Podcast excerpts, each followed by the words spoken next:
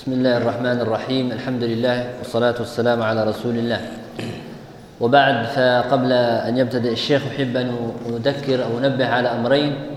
الأمر الأول، هناك ورقة الآن تجول بينكم فيها كشف لأسماء، فأتمنى من كل واحد منكم يكتب اسمه من باب التوثيق للإخوة القائمين على هذه الدورة. والأمر الثاني، الشيخ يستأذنكم في الخروج قبل أذان صلاة العشاء لأنها عندها ارتباط بإحدى القنوات في حلقة، فأرجو أن تعذروا الشيخ إن شاء الله. قناة ليبيا الوطنية، لا الحلقة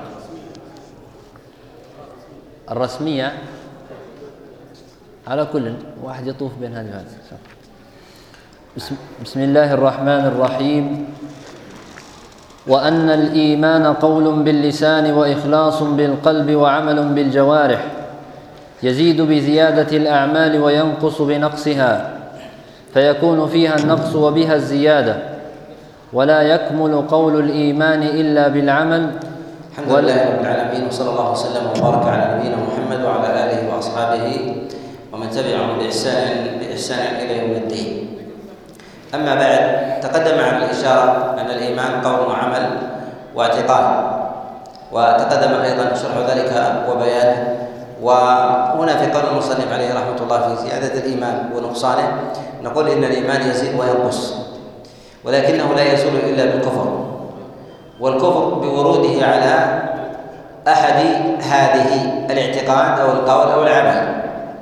زيادة الإيمان ونقصانه هو معتقد أهل السنة والجماعة، على خلاف أهل البدع في ذلك، خلاف في قول الخوارج الذين يكفرون بالكبيرة ويزيلون الإيمان بمجرد اقتراف الإنسان لها، وخلاف المرجئة في ذلك الذين يجعلون الإيمان جزءا واحدا، يجعلونه جزءا واحدا، فمن آمن فإيمانه كامل، ويختلفون في ذلك في آثار ذنوبهم عليهم بعد ذلك.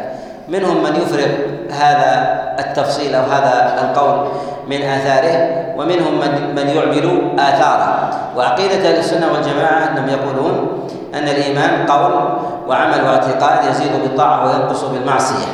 يقولون يزيد بالطاعة وينقص بالمعصية لأنه بالشرك يزول، لأنه بالشرك يزول. والطاعة كلما زاد الإنسان في عملها أو قولها أو اعتقادها زاد إيمانه حتى يكتمل الإيمان. والزيادة قد دل الدليل عليها من كلام الله عز وجل وكلام رسول الله صلى الله عليه وسلم، كما في قول الله جل وعلا: وزدناهم هدى يزداد إيمانا. وكذلك في قول النبي صلى الله عليه وسلم كما في حديث أبي سعيد الخدري قال: وذلك أضعف الإيمان، يعني أن الإيمان يضعف ويقوى ويزيد وينقص، ولكنه لا يزول إلا بالكفر والشرك، وذلك لقول الله سبحانه وتعالى: لئن أشركت ليحبطن عملك. ما الذي حبط؟ هو العمل الصالح. إذا زال كل الإيمان. فالله سبحانه وتعالى لا يبقي لصاحب الكفر عمل صالح، لأن الشرك يزيلها ويحبطها جميعا. ولهذا نقول إنه لا ينفع مع الكفر عمل صالح. وهل يضر مع الإيمان معصية؟ نعم. لماذا؟ لأننا نقول إن الكفر الأكبر شعبة واحدة، إذا تحققت فإن الكفر يتحقق بالإنسان، وإن تنوعت صوره وأحواله وأعماله وأقواله. بالنسبة للإيمان، أن الإيمان لا يكتمل في الإنسان إلا باجتماع شعب الإيمان. أما الكفر بورود شعبة من شعبه يكفر الإنسان، وهذا هو الفرق بين الإيمان وبين الكفر. الكافر يكفر بمجرد فعله لمكفر واحد، كالسجود عند صنم. أما المؤمن هل يكتمل إيمانه لمجرد عمله طاعة واحدة؟ لا، حتى تكتمل شعب الإيمان فيه، حتى تكتمل شعب الإيمان فيه، وحتى تنتفي أيضا شعب الكفر. بخلاف الكفر، شعبة واحدة من شعب الكفر الأكبر كافية في كفر الإنسان كفرا أكبر، ولا ينفعه من ذلك شيء من الأعمال الصالحة التي يعملها. ولهذا نقول هذا هو الفرق بين مسألة الإيمان ومسألة الكفر في هذا الباب. وكذلك أيضا بالنسبة لزيادة الأعمال، زيادة الأعمال تزيد ظاهرا وباطنا، وزيادتها في الباطن أقوى من زيادتها في الظاهر، فإن العمل الذي يكون في باطن الإنسان إذا عظم جعل من العمل اليسير عظيما، وإذا استهان الإنسان بالمحرم جعله من ذنب أو حوله من ذنب صغير إلى ذنب عظيم. وإذا فعل الإنسان الذنب العظيم بوجل وخوف من الله سبحانه وتعالى حوله من ذنب عظيم إلى ذنب صغير، لأن عمل القلب في التعظيم والتحقير أعظم من عمل الظاهر. ولهذا يقول النبي صلى الله عليه وسلم كما جاء في صحيح مسلم من حديث أبي هريرة، وهي التي قال ابن شهاب أعجب حديثين، قال النبي صلى الله عليه وسلم في الحديث الأول: دخلت امرأة النار في هرة حبستها، لا هي أطعمتها ولا هي تركتها تأكل من خشاش الأرض، يعني حتى ماتت. دخلت امرأة النار في هرة حبستها، الحديث الثاني: كان في من كان قبلكم رجل لم يعمل خيرا قط، فلما حضرته الوفاة قال لأبنائه: إن أنا مت فأحرقوني ثم اطحنوني ثم ذروني في الريح، فوالله لئن قدر الله علي ليعذبني عذابا ما عذبه أحد من العالمين. فلما توفي فعل به أبناؤه ما أوصاهم به، فقال الله عز وجل لجسده: كن فلانا فكان فلان. قال: ما حملك على هذا؟ قال: خشيتك يا رب. قال: قد غفرت لك. المرأة دخلت النار في هرة حبستها، مفهوم ذلك أنها لم تحبس آدمي ولم تقتل آدمي، لأن دخول النار بالآدمي أو بالبهيمة أولى، بالآدمي أعظم، يعني أعظم ذنب لديها أوجب ذلك هو حبس الهرة، أوجب دخول النار. ولماذا ذكر الحبس وما ذكر القتل؟ لأن الحبس يلزم من عدم الاكتراث، لأنه ليس موتا فوريا يغلق الباب ثم يبقى ساعات وربما أيام، يعني لا يبالي ويستحضر في ذهنه أنها لا تجد طعاما ولا تجد شرابا، ومع ذلك يصر على هذا العمل. الإنسان قد يصيبه فورة غضب ويقوم بالقتل سواء لبهيمة أو غير ذلك، هذا أهون ممن يقتل بالحبس. لماذا؟ هذا دليل على عدم اكتراث القلب وعدم استحضار هيبة وحساب الخالق سبحانه وتعالى، فعظم هذا الذنب فأوجب دخول النار. وذاك الذي لم يعمل خيرا قط، لما كان العمل ذلك مقترنا في خاتمته بالوجل والخوف أضعف هذا العمل وأوجب التوبة والرحمة من الله سبحانه وتعالى. ولهذا نقول إن الذنب العظيم إذا وجل منه القلب وخاف من عقاب الله سبحانه وتعالى عليه فإنه يقل أثرا على صاحبه حتى تقوى عليه أدنى الطاعات فتمحوه. ولهذا جاء في الصحيح من حديث أبي هريرة أن النبي صلى الله عليه وسلم قال: بينما امرأة بغي من بني إسرائيل. من هي البغي؟ لا، التي تتاجر بالزنا، يعني فعلها أعظم من مجرد الزنا. بينما كانت امرأة بغي من بني إسرائيل تمشي فرأت كلبا يلعق الثرى من العطش، فنزعت موقها يعني خفها فنزلت في بئر فسقت له فاستغفرت فغفر الله عز وجل لها. هذا فيه إشارة إلى أن هذا الجرم العظيم وهو الذنب وهو من السبع الموبقات غفره الله عز وجل لصاحبته بسبب عمل وهو إسقاء الكلب. وإنما ذكر الكلب مع أن اقتناء الكلب محرم من غير ما أذن الله عز وجل فيه ككلب الحراسة والماشية والزراعة أو الصيد ونحو ذلك. ولهذا نقول إن مثل هذا إنما هل عظم إسقاء الكلب أم ضعف البغي؟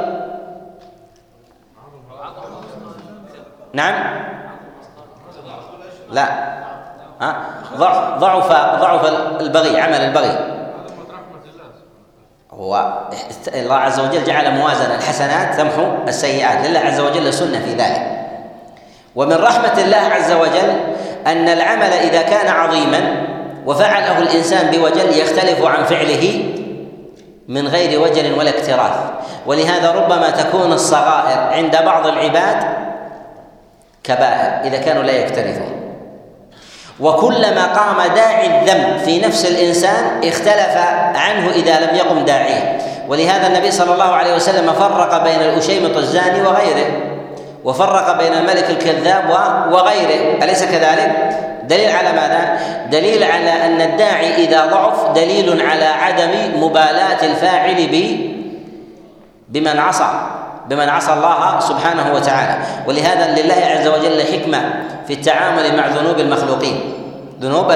لهذا نقول إن زيادة الإيمان ونقصانه مردها إلى عمل الظاهر وعمل الباطن جميعا ولو كان في عمل واحد في صورته واحدة. ولهذا نقول إن لله عز وجل حساب دقيق وحكمة في التعامل مع ذنوب المخلوقين. فهذه البغي ضعف عملها ذلك وهو عند الله عز وجل عظيم من جهة الأصل لوجلها، لأنها سقت الكلب واستغفرت من ذلك الذنب. إذن هو حاضر أو ليس بحاضر؟ حاضر، وإلا ما بادرت بقرن التوبة وطلبت الغفران بسقي الكلب. ولهذا النبي عليه الصلاة والسلام جعل سقي الكلب موجبا لغفران ذلك الذنب. ولهذا نقول إن سقي الكلب هو من الحسنات، ولكن البغي ذنب أعظم من ذلك. ولكن لما كان القلب وجل ضعف ذلك الذنب حتى قوي عليه ذلك العمل. وهذا كما أنه في مسألة المقاومة للسيئات كذلك أيضا بالنسبة للحسنات مع السيئات. نعم. ولا يكمل قول الإيمان إلا بالعمل ولا قول وعمل هنا في قول المصنف رحمه الله فيكون فيها النقص وبها الزيادة. ولا يكمل قول الإيمان إلا بالعمل. هنا في قول المصنف رحمه الله لا يكمل قول الإيمان إلا بالعمل. تقدم معنا أن الإيمان قول وعمل واعتقاد، ومراد المصنف رحمه الله هنا لا يكمل قول الإيمان إلا بالعمل ظاهره أنه يجعل الإيمان مكمل للقول أو هو منفرد عنه. نعم يحتمل هذا، ولكن نقول العبارة الدقيقة في هذا أن نقول أن الاعتقاد لا يصح إلا بالقول، والقول لا يصح إلا بالقول، الاعتقاد لا يصح إلا بالقول والعمل، والقول لا يصح إلا بالاعتقاد والعمل، والعمل لا يصح إلا بالقول والاعتقاد، لا يصح إلا بالقول والاعتقاد. يعني لا بد من وجود هذه ثلاثة. وربما بعض العلماء يتجوز في أمثال هذه العبارات. نعم. ولا قول وعمل إلا بنية، ولا قول وعمل ونية إلا بموافقة السنة، وأنه لا يكفر أحد بذنب من أهل القبلة. وقولنا ولا قول وعمل إلا بنية، يعني أنه لا بد في قبول الأعمال من أمرين. الأمر الأول الإخلاص لله جل وعلا، أن يراد بذلك وجه الله. الثاني أن يكون العمل موافقا لسنة النبي صلى الله عليه وسلم. فمن عمل عملا من الطاعات وخالف بقلبه الإخلاص فأرأى أو سمع فهذا لم يكن مخلصا فلا يقبل حينئذ العمل. ومن أخلص لله عز وجل وعبد الله بغير ما شرع من الأمور البدع والمحدثات وغير ذلك، هل يقبل منه هذا؟ لا يقبل منه هذا. لهذا نقول إن الإنسان لا يقبل منه العمل الصالح حتى يكون خالصا، ولا يقبل منه الإخلاص والعمل حتى يكون العمل موافقا كما أن القلب مخلصا لله سبحانه وتعالى. إرادة الخير وحسن المقصد لا يكفي لحسن العمل وصلاحه، ولهذا ذكر الله عز وجل بعض أهل الشرك ووصفهم بالأخسرين أعمالا. لماذا؟ أنهم يحسبون أنهم يحسنون صنعا. ويقول عبد الله بن مسعود عليه رضوان الله تعالى: كم من مريد للخير لا يجد، يريد إرادة قلبية لكن لا يصيبه بقوله وعمله. وقد جاء عن عبد الله بن مسعود عليه رضوان الله تعالى أنه دخل مسجد الكوفة وفيه أقوام حلق، وفي وسطهم رجل وفي أيديهم حصى، ويقول: سبحوا 100 فيسبحون 100، هللوا 100 فيهللون 100. فقال عبد الله بن مسعود عليه رضوان الله تعالى: عدوا سيئاتكم وأنا ضامن أن لا ينقص من حسناتكم شيئا. قالوا: ما أردنا إلا خيرا. قال عبد الله بن مسعود: كم من مريد للخير لم يصبه أو لم يدركه.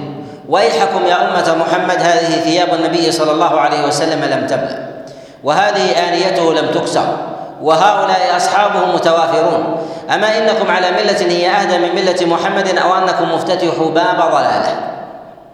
عاتبهم وعنفهم لأنهم ما وافقوا سنة النبي عليه الصلاة والسلام، ورسول الله صلى الله عليه وسلم يقول: من أحدث في أمرنا هذا ما ليس منه فهو رد، وحذر من البدعة: وإياكم ومحدثات الأمور فإن كل محدثة بدعة، كما رواه أحمد وأهل السنة من حديث العرباض وغيره.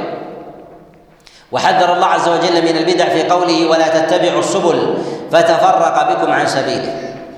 والبدعة أحب إلى إبليس من المعصية. لماذا؟ لأن المعصية الإنسان يفعلها وهو مقر بحرمتها، وإذا زال موجبها عاد إلى الله، وإذا ضعف داعيها أقلع. أما البدعة فليس لها ما يقلعها إلا زوال القناعة بها، ولهذا يروى في الخبر عن رسول الله صلى الله عليه وسلم من طرق متعددة من حديث عبد الله بن عمر وغيره أن النبي صلى الله عليه وسلم قال: لا يقبل الله لصاحب بدعة توبة. سئل الإمام أحمد عليه رحمة الله عن هذا المعنى، قال: لا يوفق إلى التوبة، يعني قلما يتوب المبتدع. أما العصاة فما من أحد من الناس إلا ويعصي اليوم ويتوب غدا. لماذا؟ لأنه فعل هذا الجرم لنزوة ثم يتوب. ولهذا الإنسان يعصي الله عز وجل إذا كبر قلل من المعاصي. لماذا؟ لضعف دواعيها، قلل من الظلم، قلل من الشهوات ونحو ذلك، لضعف هذا الداعي. أما المبتدع عكس ذلك، إذا كبر يستمسك بالبدعة. لماذا؟ لأنه يرجو فيها أجرا، فإذا قرب ثبت عليها، ثبت عليه. وهذا هو الفرق بين البدعة والمعصية من جهة العظم والتغليب. نعم.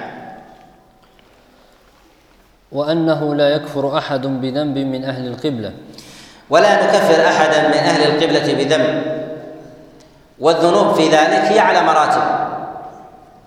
ما نص الله عز وجل على كفر فاعله وهو الشرك، وهو من الذنوب أيضا، لكن غلب الاصطلاح على تسميته شركا. وعلى المعاصي والذنوب ما دون الشرك، فلا يكفر أحد أصاب ذنبا إلا الإشراك بالله سبحانه وتعالى، لأن الله عز وجل حرم على المشرك دخول الجنة. وكذلك لا يغفر الله عز وجل له الشرك إلا أن يتوب. إن الله لا يغفر أن يشرك به ويغفر ما دون ذلك لمن يشاء. وأما قول الخوارج الذين يقولون بأن من ارتكب كبيرة من كبائر الذنوب فقد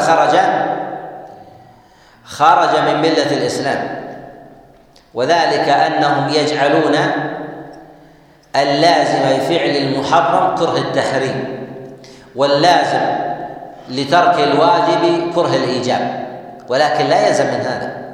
قد يفعل الإنسان المحرم لنزوة وهو مقر بتحريم ذلك، كالذي يفعل الزنا أو يسرق أو يقتل، وتسأله عن حكم ذلك يقول حرام. هذا مسلم يحب لإيمانه ويكره لمعصيته، ولا ينفع عنه الإيمان ولا محبة رسول الله صلى الله عليه وسلم. ولهذا النبي صلى الله عليه وسلم لما أتي برجل يشرب الخمر أكثر من مرة ولعنه أحد الصحابة عليهم رضوان الله تعالى، قال رسول الله صلى الله عليه وسلم: لا تلعنه فإنه يحب الله ورسوله. هذا وهو مرتكب لكبيرة وأم الخبائث. إذن المعاصي لا تزيل الإيمان، على خلاف قول الخوارج، وعلى خلاف أيضا قول المعتزلة الذين لا يجعلونه كافرا ولا يجعلونه مؤمنا، ويجعلونه بينهما، وإنما نقول إن الإنسان مسلم بإسلامه وعاص وفاسق بكبيرته وهو متوعد بالعقاب، قد يغفر الله عز وجل له وقد يعذبه سبحانه وتعالى. نعم. وأن الشهداء أحياء عند ربهم يرزقون، وأرواح أهل السعادة باقية ناعمة إلى يوم يبعثون، وأرواح أهل الشقاوة معذبة إلى يوم الدين. والله سبحانه وتعالى بيّن أن الشهداء عندهم جل وعلا يرزقون، ولا تحسبن الذين قتلوا في سبيل الله أموات بل أحياء عند ربهم يرزقون. جعل الله عز وجل لهم حياة يختلفون عن غيرهم.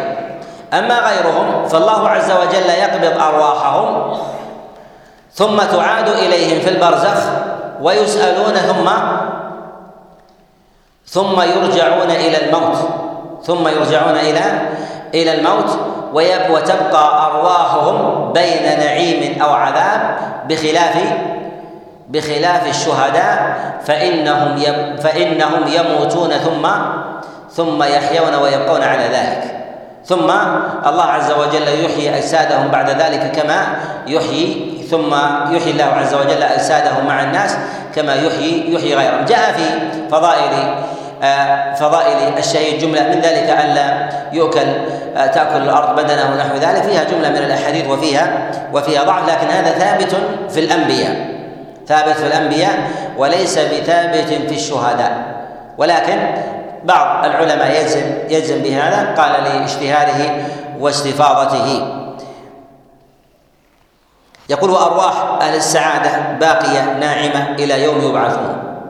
تقدم معنا الكلام على مسألة الروح والنفس، أن الإنسان له روح ونفس ونمو، وأن البهائم فيها أنفس ونمو، وأن الأشجار فيها نمو وليس فيها نفس ولا روح، وأن الجمادات لا روح ولا نفس ولا نمو فيها. ومن العلماء من يجعل للبهائم أرواح كحال الناس، ومنهم من يجعل أيضا البهائم يقبضها ملك الموت كما يقبض أرواح بني آدم. وجاء هذا أو يروى هذا عن عبد الله ابن عباس عليه رضوان الله. يقول: وأرواح أهل السعادة باقية ناعمة إلى يوم يبعثون. وذلك أن مقام الروح بالنسبة للجسد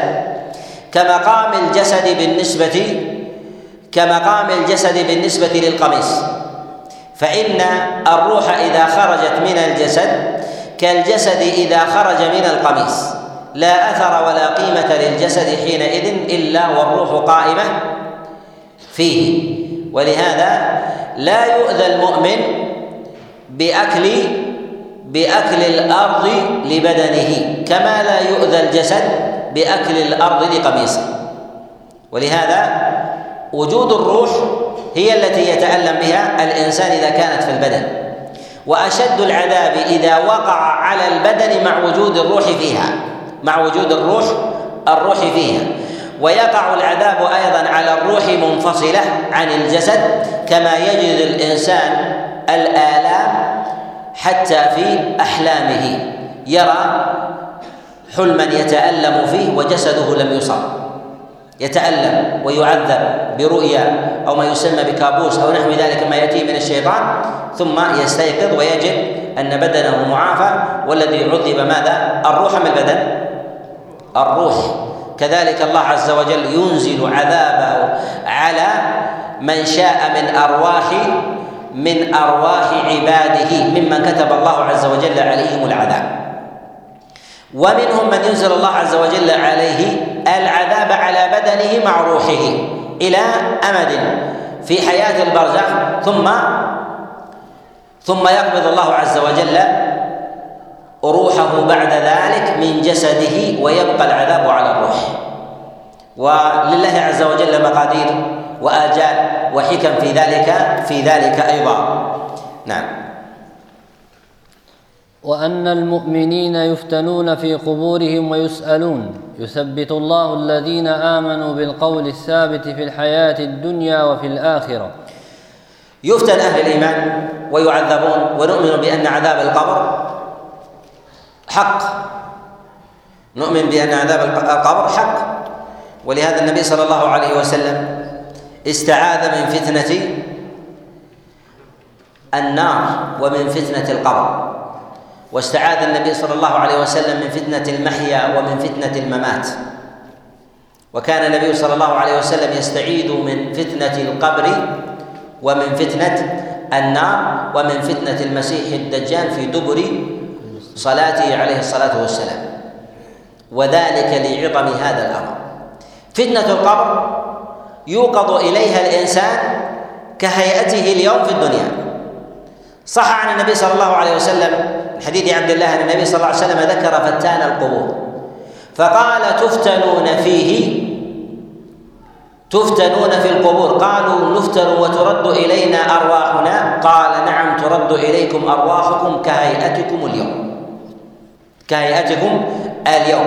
وعلى ذلك يتم سؤال الله عز وجل بواسطة الملكين، من ربك ومن نبيك وما دينك. أما صاحب اليقين فيجيب، أما المتردد والمتلكئ والذي كان على ثقة لا يدري أي الجواب ينجيه فيتعتع ولا يجيب من ذلك شيء. صاحب الدعوة أو صاحب النفاق لا يدري اليهودية أو النصرانية، لا يدري البوذية أو العلمانية، يسأل ولا يدري ماذا يجيب ولا يدري أي شيء ينجيه. وحينئذ يختبر صاحب اليقين عن غيره. ومثل هذه الأمور لا يجيب إلا الموقن بالحق الذي جاء به رسول الله صلى الله عليه وسلم. فإذا سئل من ربه قال الله، من نبي قال محمد، ما دينك والإسلام. نعم. وأن على العباد حفظة يكتبون أعمالهم ولا يسقط شيء من ذلك عن علم ربهم، وأن ملك الموت يقبض الأرواح بإذن ربهم. وأن على العباد حفظة يكتبون أعمالهم ولا يسقط شيء من ذلك عن علم ربهم. الله سبحانه وتعالى جعل على العباد حفظة، ومن أولئك الكتبة كرقيب وعتيد يكتبون على الناس أعمالهم، وهذا لا يزيد في علم الله عز وجل شيء، وعدمه لا ينقص من علم الله عز وجل وإحاطته، وإنما المراد من ذلك هو الإحصاء وإقامة الحجة على العباد، لا إثبات علم لرب العباد. فالله عز وجل يعلم أحوال العباد ولا يحتاج إلى أحد من خلقه، ولكن الإنسان لأنه أوتي الجدل يحاجج حتى يبلغ به أن لا يقبل بشهيد إلا من نفسه، فيحصي الله عز وجل عليه ويشهد عليه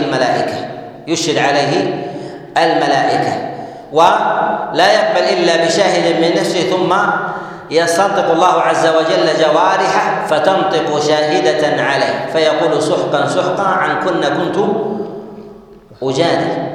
ولهذا نقول إن الله سبحانه وتعالى إنما يحصي لعباده ليعلموا وليقطع الحجة عليهم لتمام عدله وكمال إنصافه سبحانه وتعالى.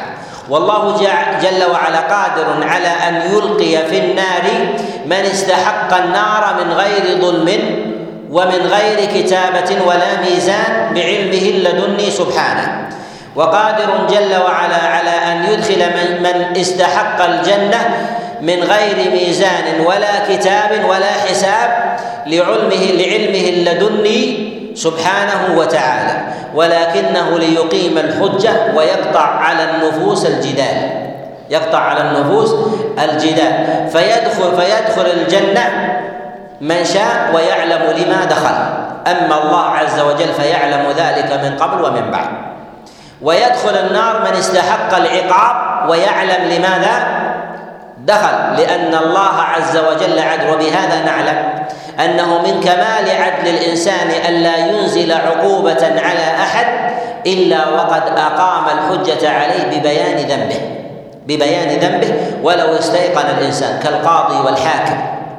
كالقاضي والحاكم قد يثبت لديه أن فلانا فعل كذا وكذا واستوجب القتل أو استوجب الحبس واستيقن على ذلك، يجب عليه أن يعلمه أن الأمر إنما أقيم عليك بالجلد لأجل كذا أو بالحبس لأجل كذا أو بغير ذلك من أنواع العقوبة.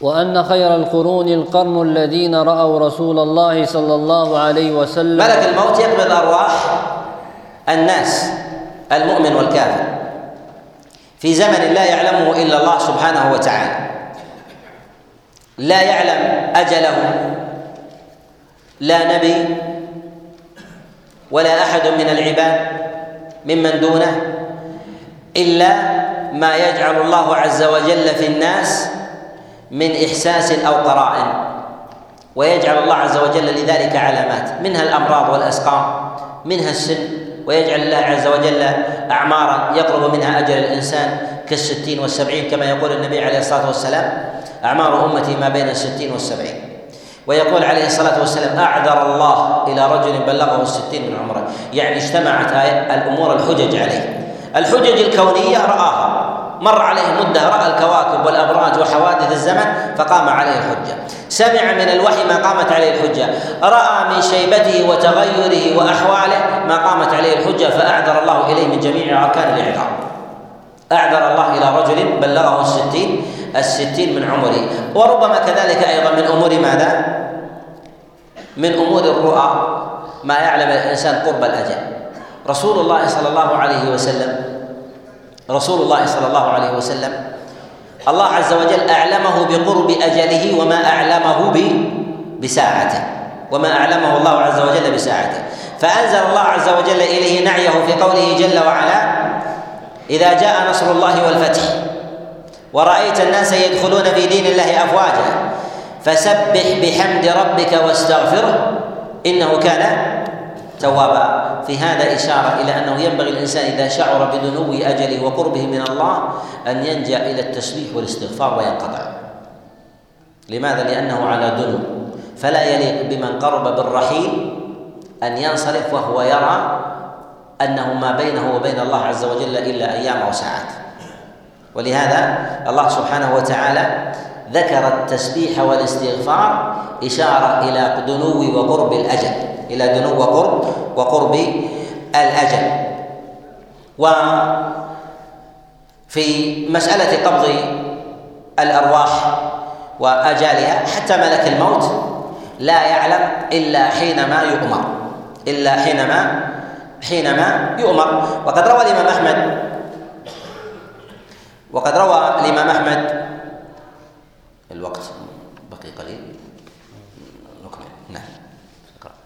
وأن خير القرون القرن الذين رأوا رسول الله صلى الله عليه وسلم وآمنوا به، ثم الذين يلونهم، ثم الذين يلونهم، وأفضل الصحابة الخلفاء الراشدون المهديون، أبو بكر ثم عمر ثم عثمان ثم علي رضي الله عنهم أجمعين، وأن لا يذكر أحد من صحابة الرسول صلى الله عليه وسلم إلا بأحسن ذكر، والإمساك عما شجر بينهم، وأنهم أحق الناس أن يلتمس لهم أحسن المخارج ويظن بهم أحسن المذاهب. خير القرون هم القرن الأول الذين بعث فيهم النبي صلى الله عليه وسلم، كما جاء في حديث عمران بن حسين قال النبي عليه الصلاة والسلام خير الناس قرني ثم الذين يلونهم ثم الذين يلونهم، وذكر النبي صلى الله عليه وسلم 3 قرون، وأفضلها الصدر الأول، وهذا فضل مجموع، وذلك أنه قد يكون في أتباع التابعين من هو أفضل من التابعين، ولكن لا ينبغي لمؤمن أن يفضل أحدا على الصحابة عليهم رضوان الله تعالى مهما بلغ ديانة وعلما، لجلالة فضلهم وعلو منزلتهم وشرف الصحبة التي نالوها مع رسول الله صلى الله عليه وسلم، حتى من لم يجاهد ولم يغزو مع رسول الله. لماذا؟ لأن وجوده كرقم وتكثير سواد مع رسول الله صلى الله عليه وسلم وغرس هيبة للنبي عند المشركين من أعظم المناقب له عند الله سبحانه وتعالى. ولهذا لما سئل غير واحد من العلماء كابن المبارك عن أيهما أفضل، عمر بن عبد العزيز أو معاوية، قال لغبار في أنف معاوية مع رسول الله خير من عمر بن عبد العزيز كله، إشارة إلى ماذا؟ إلى فضل الصحابة، وأنه لا ينبغي أن يدار في مسألة تفضيل أحد ممن جاء بعدهم، ولا يعني هذا انتقاصا لذوات من جاء بعدهم، وإنما التفاضل في ذلك لا يكون بينهم. أما من جاء بعدهم من التابعين وأتباع التابعين الأمر في هذا سعة، فنقول الفضل في ذلك هو للمجموع لا لكل فرد. والصحابة عليهم رضوان الله تعالى فضلهم الله عز وجل وجعلهم على مراتب. السابقون الأولون أفضل من غيرهم، ويليهم بعد ذلك من بايعوا رسول الله صلى الله عليه وسلم تحت الشجرة، ويليهم بعد ذلك من غزا مع رسول الله صلى الله عليه وسلم غزوة بدر وهم البدريون، ثم يليهم بعد ذلك من غزا مع رسول الله صلى الله عليه وسلم غزوة أحد وهم الأحديون، ثم بعد ذلك من جاء مع رسول الله صلى الله عليه وسلم وأسلم. فمن أسلم قبل الفتح وقاتل فهو أفضل ممن أسلم بعد الفتح وقاتل، لأن الإسلام والإيمان والإنفاق في زمن الشدة وقلة الناصر دليل على أن الدافع له في الإيمان أقوى من غيره. وأفضل السابقين الأولين هم 10 المبشرون بالجنة، وأفضلهم الخلفاء الراشدون 4، وأفضل الخلفاء أبو بكر ثم عمر ثم عثمان ثم علي بن أبي طالب عليه رضوان الله تعالى. ولهذا يقول عبد الله بن عمر عليه رضوان الله كنا نفضل في زمن النبي عليه الصلاة والسلام ثم نقول أبو بكر ثم عمر ثم عثمان، وجاء ويروى في رواية قال ثم علي بن أبي طالب عليه رضوان الله تعالى. ولا نقول بعصمتهم فهم بشر يخطئون ويصيبون، ولا نتكلم ونقدح بخطأ أحد لوجوده، لأنهم ليسوا من أهل العصمة كما يقول أهل الضلال من الرافضة وغيره، وإنما نثبت لهم مرتبة العلو على غيرهم لا مرتبة العصمة. وعلى هذا نعلم أن فرق بين أهل السنة وبين الرافضة الذين يثبتون العصمة للأئمة، وبين أيضا من يقعون في الصحابة عليهم رضوان الله تعالى ويذمونهم ويسقطونهم عن مرتبة الفضل. ولا شك أن من وقع في أصحاب النبي عليه الصلاة والسلام أنه على أحوال. الحالة الأولى إذا وقع فيهم جميعا أو بجمهورهم أو أغلبهم فهو كافر بالله سبحانه وتعالى، مكذب لما جاء في النصوص المستفيضة من رضوان الله عز وجل عليهم، وكذلك أيضا في تفضيلهم، بل تفضيل من اتبعهم بإحسان. والنبي صلى الله عليه وسلم أوصى الأمة بهم وبين أنهم أمان لها في قوله عليه الصلاة والسلام كما جاء في الصحيح من حديث أبي موسى قال أصحابي أمنة لأمتي فإذا ذهبوا أتى أصحابي ما يوعدون آتى أمتي ما يوعدون. وكذلك أيضا في قول النبي عليه الصلاة والسلام: لا تسبوا أصحابي، تحذير من الوقيعة فيه. وليس هذا هو قول بعدم عصمتهم بل يخطئون. ما الموقف فيما شجر بينهم؟ ألا يعترض له إلا على سبيل الترجيح فيما يتعلق بأحكام الدين. إذا وقع فيه بينهم خلاف في مسائل الفتيا أو الحلال والحرام نرجح ولا نمس ذواته. وينبغي للإنسان أن يتحلى بالأدب معهم حتى عند ورود الخلاف. الإنسان حينما تختصم أمه مع أبيه أو أبوه مع أمه، هل يتعامل مع خلافهم بمواجهة أم بذل وانكسار؟ بذل وانكسار. لماذا؟ لأنهم في مرتبة. هل يعني هذا أنهم معصومون؟ لا، لكن لماذا لا يخوض معهم ويقوم باللوم والعتاب على هذا وهذا؟ لماذا؟ أنهم في مرتبة أعلى. ولكن تجد الإنسان إذا نظر إلى خصومة مشابهة عند غيرهم قام بالمنازعة والترجيح واللوم والعتاب. لماذا؟ لأن الأدنى لا ينبغي أن يجسر على الأعلى، فإذا عرض الخصومة بينهم يأتي إليهم بلين وتعظيم وإجلال. وما لا يليق الخوض فيه لا يخوض فيه ويمسك. لماذا؟ لأنه لا يليق أن يدخل في أمثال هذه الأمور وهي بين عظماء. ومن الخلاف ما لا يتعلق في مسائل الحلال والحرام، وهي أمور وقعت بينهم ثم طوي بساطها، فهي حينئذ ليست من الدين اللازم لنا الذي لا نعرف الحلال والحرام إلا بحل النزاع فيه. لهذا نترضى عن الجميع ونمسك. ولهذا كان من عقيدة السلف الصالح ألا يذكر الخلاف الموجود عند الصحابة عليهم رضوان الله تعالى.